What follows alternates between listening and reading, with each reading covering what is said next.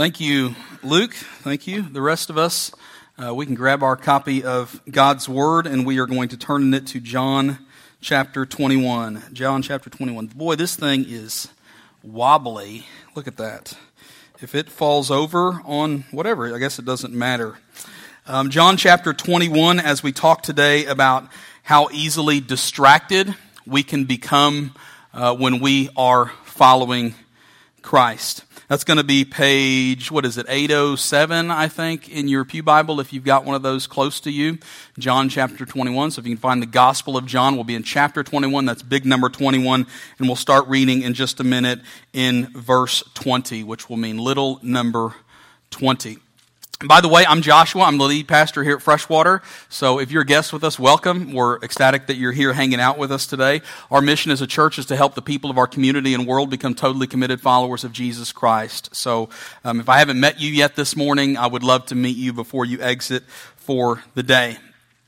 As you're turning to John chapter 21, our, uh, the, the Newsboys are a band that some of you might be familiar with. If you don't listen to Christian, like contemporary Christian music, that's okay. It's not like it's a prerequisite that you have to listen to Christian contemporary music in order to, to follow Christ. But the Newsboys are a band that is a pretty big deal in, they're pretty big deal in Christian circles. They kind of got a pop rock kind of thing going on. They play a lot of their music on the radio. And if you ever get to see them live, they really do put on a fun show.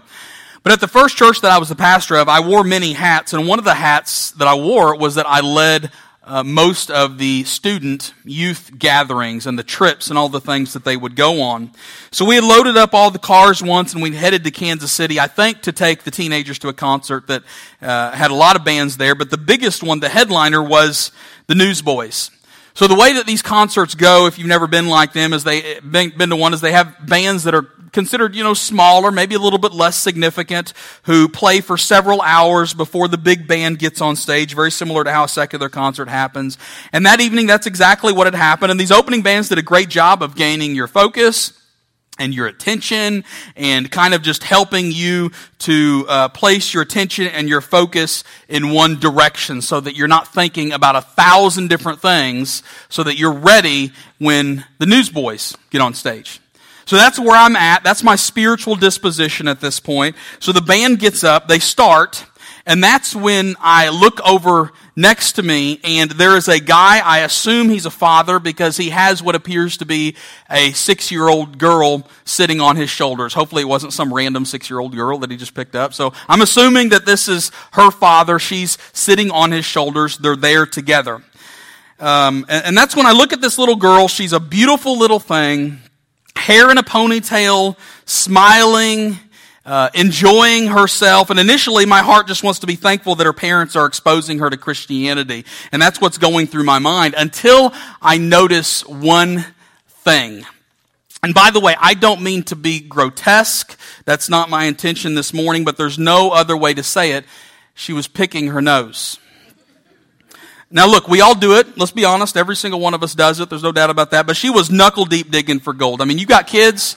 You know how they are. Um, the, the difference between a six year old and us is that we generally know that that's something that you do when we think nobody's watching. But this little six year old girl, she hadn't figured that out yet. And what I remember thinking is that this precious little girl, God bless her heart, but isn't that exactly how life happens? Just when I think that I am focused, and just when I think that I am ready to go, and I think that my heart is in tune with the Lord, and there's nothing that anybody can do to pull it off track, uh, this little precious distraction pops into my life. And no matter how small it might sometimes seem, it pulls you. Sometimes it drags your focus away from Christ and toward important, but we could probably say less significant things. Now, I want you to hold that thought. Let me bring us up to date on the text that we're going to be looking at and what this has to do with the scripture that we're studying this morning. We are today finishing the Gospel of John. It's been a blast for me to get to walk you through this book. I hope that you have enjoyed it as much as I have. So to review the Gospel just for a second, the purpose statement of the Gospel, what is the purpose of the Gospel of John? John writes at the end of chapter 20, he says, I write these things so that you would believe that Jesus is the Christ, the Son of God, and that by believing you would have life in Christ's name. So that's what John has been ushering us toward over these 21 chapters. At this point in the Gospel, Jesus has died on the cross. Jesus has risen from the grave. Jesus has appeared to Mary Magdalene, to the disciples, to doubting Thomas. And at that point, you remember that there's a scene change because Peter and some of the rest of the disciples decide that they're going to go fishing. Jesus appears to them on the beach. They make their way to the beach. They eat breakfast with Jesus. We looked at that two weeks ago. And then last week we saw Jesus decide that he was going to help Peter with his past sin. And he was going to help Peter with his past mistake. Now, do y'all remember what Peter's past sin was? If you don't remember what it was, Peter had denied Jesus three times in the crucifixion. Now, Peter is been eating breakfast with Jesus, and Jesus takes that time to reaffirm his love for Peter, but he also takes that opportunity to reaffirm Peter's love for Jesus. And last week was kind of a heavy text, if you remember that scripture, but at least we were able to leave the text with this feeling that, okay, Peter messed up big, didn't he, in the crucifixion account? Peter messed up bad. They get to have this event of reconciliation around this charcoal fire where they get to talk about Peter's past mistake. Their relationship is at least on a spiritual upswing.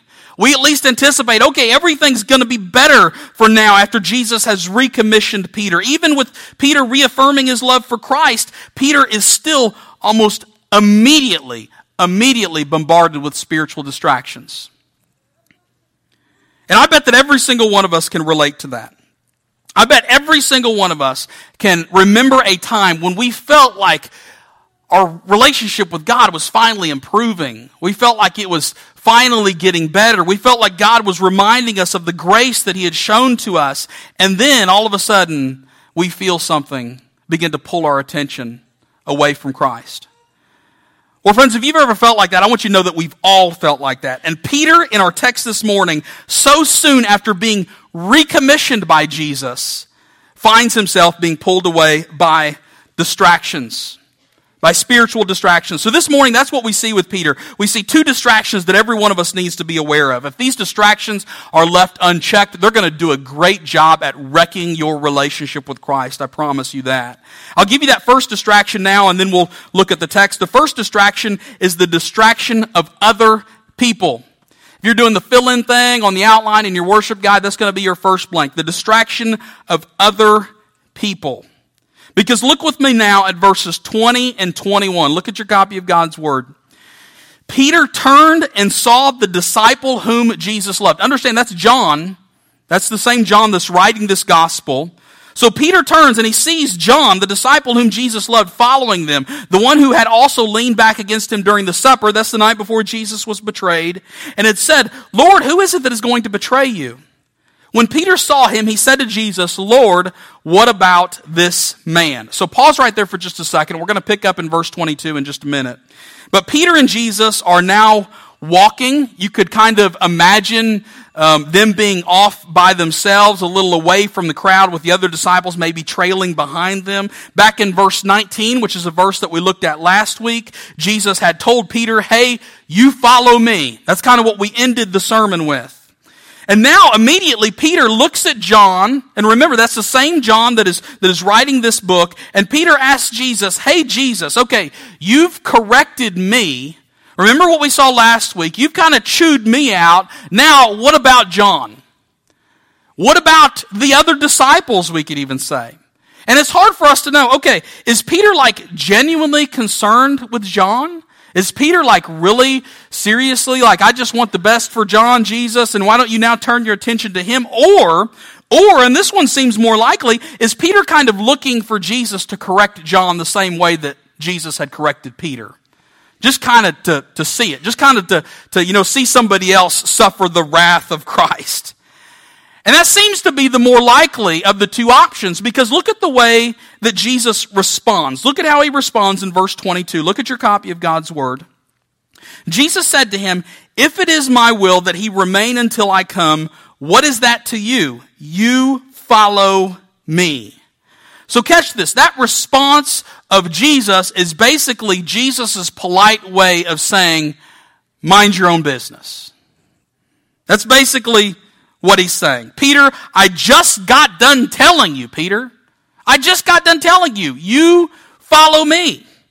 Now you're asking me about the other disciples. If John doesn't suffer the same way that I told you that you're going to suffer, what does that matter to you? Mind your own business, man. That's what he's saying. And what this reminds us of is that it's not your responsibility and it's not my responsibility to be distracted with other people. And I'm going to say that again. It's not your responsibility and it's not my responsibility to be distracted with other people. Now, part of you might be saying, okay, now, preacher, hold on here for just a second. Um, because people are important aren't they? People aren't a distraction. We're supposed to love people. We're supposed to do everything we can to see the lost be saved and those people to trust in Christ, their Lord and Savior, to see people who are already Christians mature in the Lord. I'm a little offended that you'd imply that people can become a distraction. And if you're thinking that, know that I absolutely feel your pain. But at the same time, I bet every single one of us has felt the pull to gossip about another person, haven't we? To wonder why it seems like their life is filled with blessing while ours isn't. To wonder, okay, why does their marriage seem like it's perfect? And mine certainly isn't. To, when God begins to correct you and to show you what in your life needs to change, to automatically think to yourself, God, I wish you'd convict so and so's heart. I wish you'd change so and so's life. When God is saying, no, you don't need to be obsessed with all their problems. You got plenty of problems in your own life. Now, I'm going to be maybe a little bit too transparent for the next minute or two, but that's okay. I personally love listening to preaching. Now, y'all might look at preaching and think, well, that's just something that we have to do you know, so we don't sing for an hour straight. That, and you like whatever else, you know. But I personally, I love listening to preaching. I love to preach, but I love listening to preaching as well. So every chance I get to sit and listen to somebody else preach, I cherish that because I don't get to do it nearly as often as I'd like to. But I've discovered something, and this is just my heart. Hopefully, it's not your heart. Hopefully, it's not your life. But I've discovered that I am so arrogant and so prideful that oftentimes during a sermon, I'll catch myself thinking, man, I wish, I wish that one person that I know could hear this. They really need this sermon. They really need this message. And there might be possibly, I guess, good intentions in my heart sometimes for that. I don't know. Maybe I genuinely do desire for people around me to grow closer to Christ, and that's what's coming to the surface when I catch myself thinking stuff like that. But it may very well also be that God is trying to prick my heart and all I'm concerned with is why he's not pricking somebody else's heart. Well, look, that's exactly what Peter was doing. Jesus was continuing to preach this sermon to Peter, this sermon about forgiveness, this sermon about reconciliation, this sermon about faithfulness, this sermon about perseverance, no matter what the situation might look like. And all Peter can think about is Jesus, why don't you chew John out a little bit? That's what we're talking about when we're talking about being distracted with other people. So here's what I'll say before we move on. Should you care deeply about the salvation of other people? Yes, absolutely you should. Should you and I be willing to sacrifice in order for others to begin following Christ, in order for them to mature in the Lord? You better believe it. But at the same time, we better be careful that we never forget that you and I need the Lord just as much as everybody else does. Now we're going to move on to the second distraction. Not only do we see the distraction of other people, but secondly, we see the distraction of impure speech. Impure speech. Because look with me now at verses 23, 24, and 25. So the saying spread abroad among the brothers that this disciple was not to die. Yet Jesus did not say to him that he was not to die, but if it is my will that he remain until I come, what is that to you? This is the disciple who is bearing witness about these things and who has written these things, and we know that his testimony is true. Now there are also many other things that Jesus did. Were every one of them to be written, I suppose that the world itself could not contain the books that would be written.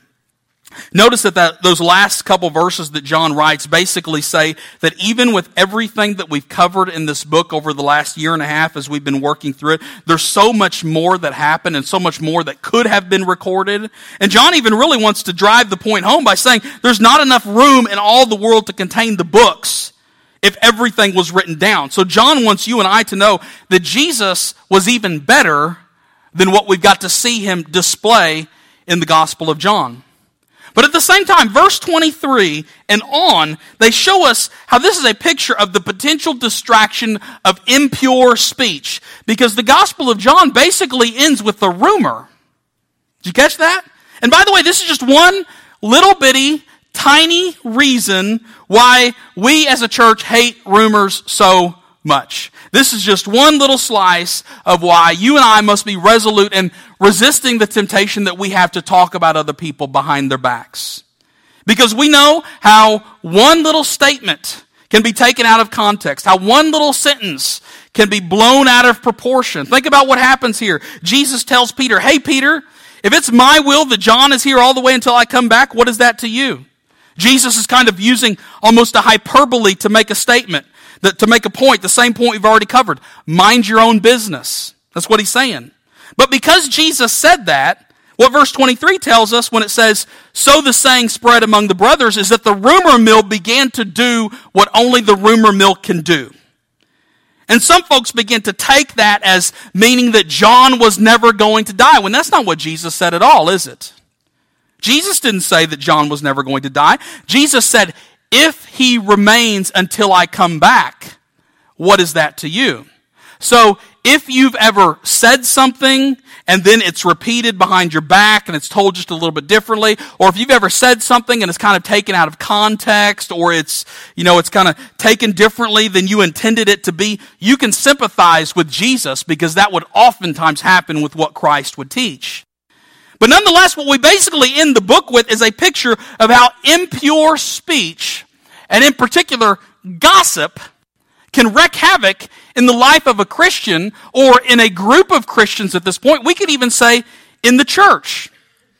And I'll admit that maybe this is something that maybe you've never really been exposed to as to what this looks like in your spiritual life. But the Bible is crystal clear, crystal clear regarding what God's opinion is of gossip and of impure speech altogether. As a matter of fact, I want you to listen to these verses. James chapter 1, verse 26. James, the brother of Jesus, he says, If anyone thinks he is religious and does not bridle his tongue, but, deceive, but deceives his heart, this person's religion is worthless. In 1 Timothy chapter 5, Paul is condemning people that are dividing the church. And he says, besides that, they learn to be idlers, going about from house to house, and not only idlers, but also gossips and busybodies, saying what they should not. Proverbs chapter 20, verse 19 tells us not to even associate with someone that gossips. Romans chapter 1, verse 29 seems to place the sin of gossip and those that gossip on the same level as those that murder, those that are greedy, those that are arrogant. I mean, this is some serious stuff. I mean, the point seems to be, just from a quick survey, that these are, these are some things that, that seem to make God especially angry, and gossip, gossip is one of them. Now let's stop and let's kind of pause and let's just ask the question, why? Like, why does, why does gossip, why does impure speech, why does gossip in particular seem to rustle God's feathers so much, other than the obvious, other than the fact that, that you could be saying things that are untrue. Why does God seem to have a special distaste for impure speech, and in particular, gossip? Well, there's an old proverb. It's a little bit corny, I'll admit, but um, it, I think it does a good job at kind of painting the picture for us nonetheless. I have no idea where it came from. I have no idea whether it's true or not or where, you know, where its origins are, but it relates the story of a person who repeated gossip, some rumor about a neighbor. Soon the whole community had heard about this rumor, and then it comes out, imagine this, that the rumor was untrue. So the person was very sorry that they had spread this rumor, and they went to an elder in the community who had a reputation for great wisdom to seek advice.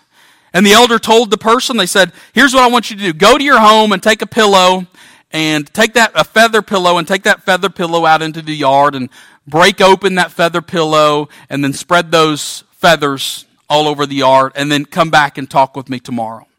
So the person goes home, and that's what they do. They take the pillow outside and they bust it open. The, the, the, the, feathers are all over the yard. The neighbors are calling the HOA or whatever it is, you know. And sure enough, they go back. This individual goes back to the elder the next day, and the elder says, Okay, now I want you to go and collect the feathers you scattered yesterday and bring them back to me. So the person obviously goes back to their yard and all the feathers are gone and they don't know what to do. So the person returns to the elder and says, look, I could find none of the feathers I scattered yesterday. And the, the moral of the story is that it's easy to scatter the feathers, but it's difficult to get them back. And so it is with gossip, so it is with everything that we ever say, everything that you ever post on Facebook, every tweet you ever send out, everything you, you ever say in public or in your life group. Once you say it, it's really difficult to undo that, isn't it? We understand this. Now, if we take that and, and we understand that and we try to see it through a Christocentric lens, what are we doing when we gossip? Like, what is going on in our hearts? We could even say when we gossip. Well, we are saying to God that God, you're not good enough for me. I have to look for satisfaction in tearing down other people. That's really what we're saying. Because that's really what it is. We think that by tearing down other people, we're going to lift ourselves up. So it's not only like on a practical level, just simply that the words hurt, but it's on a spiritual level.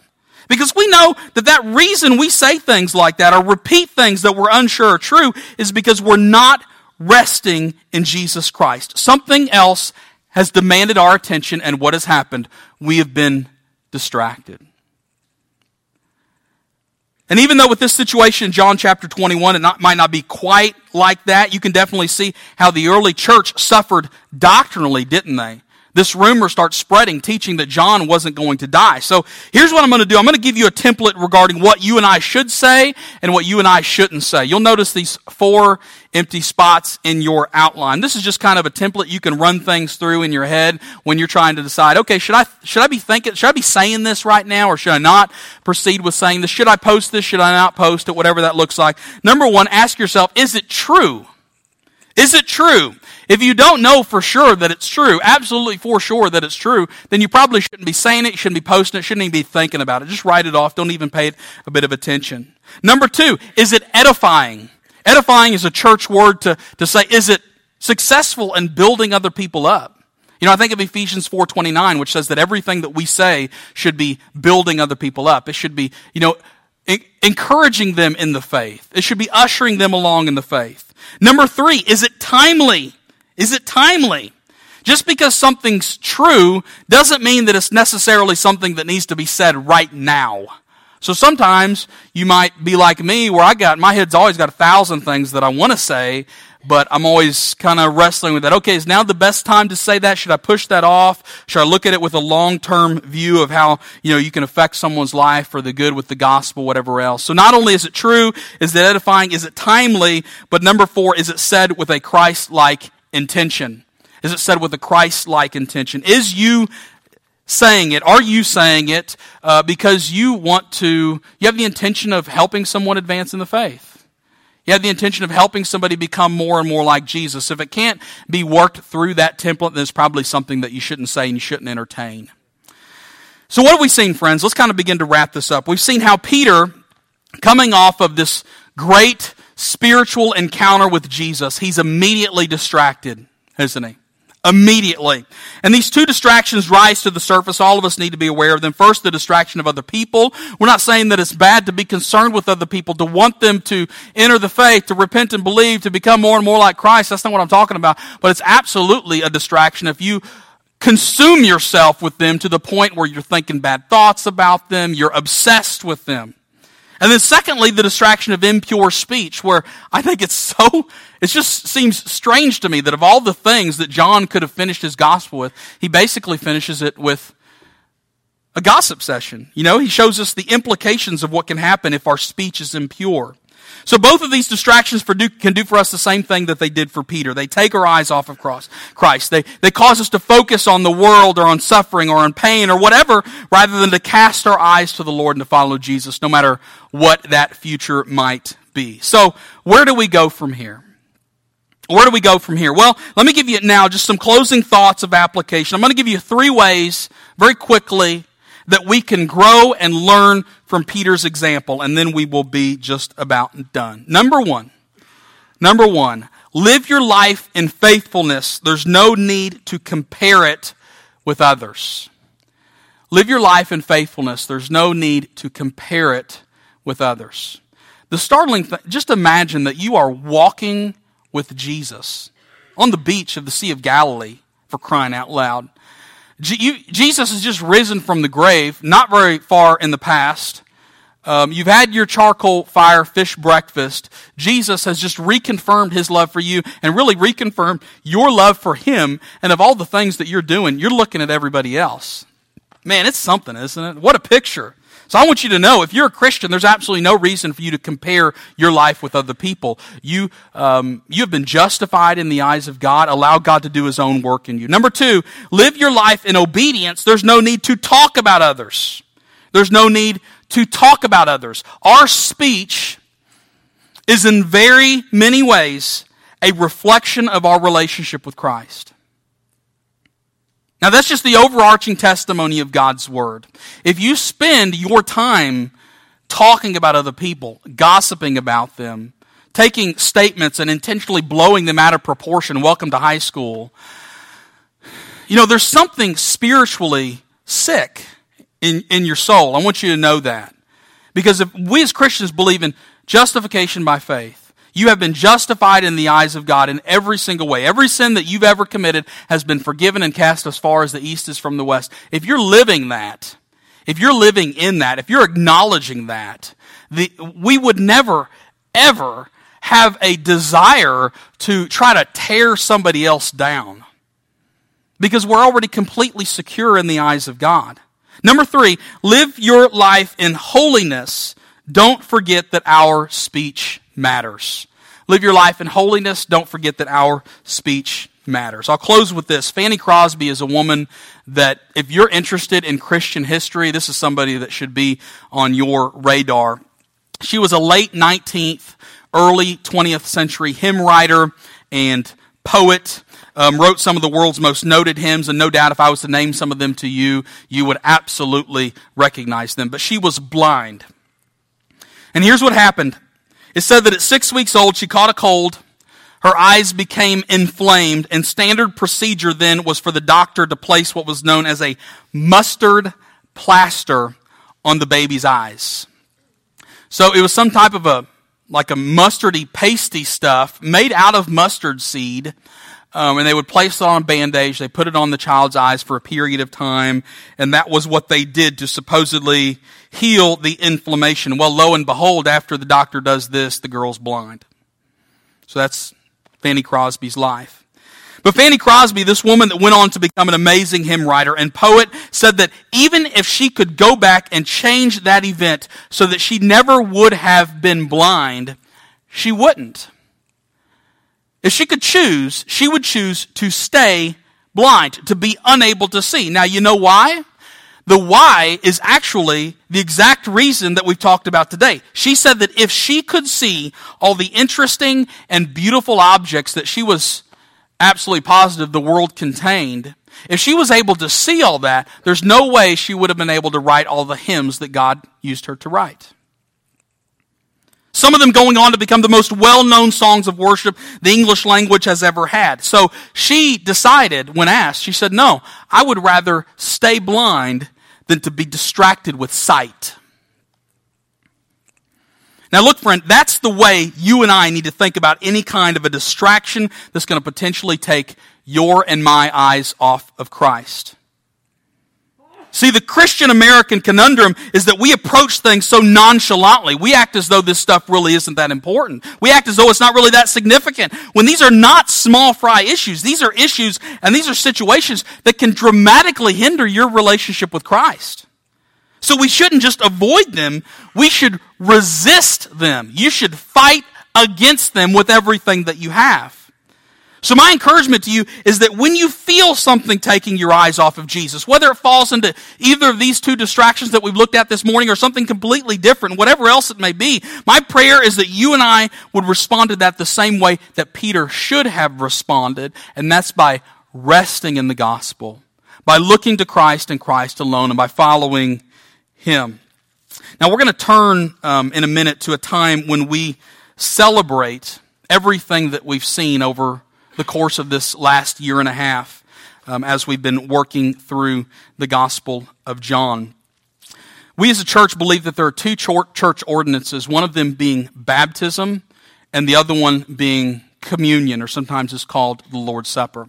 When a person trusts in Jesus, when they repent and believe, one of the first steps of, of obedience is to be baptized. And if you're here today and if you haven't been baptized, if you haven't been um, baptized in the name of the Father, the Son, and the Holy Spirit, I would encourage you, talk with me after the service. I'd love to talk with you about what that looks like and how you can follow with that step of obedience. But we, um, as a church, um, those that have been baptized into the church and those that are following Christ, Jesus, on the night before he's betrayed, what does he do?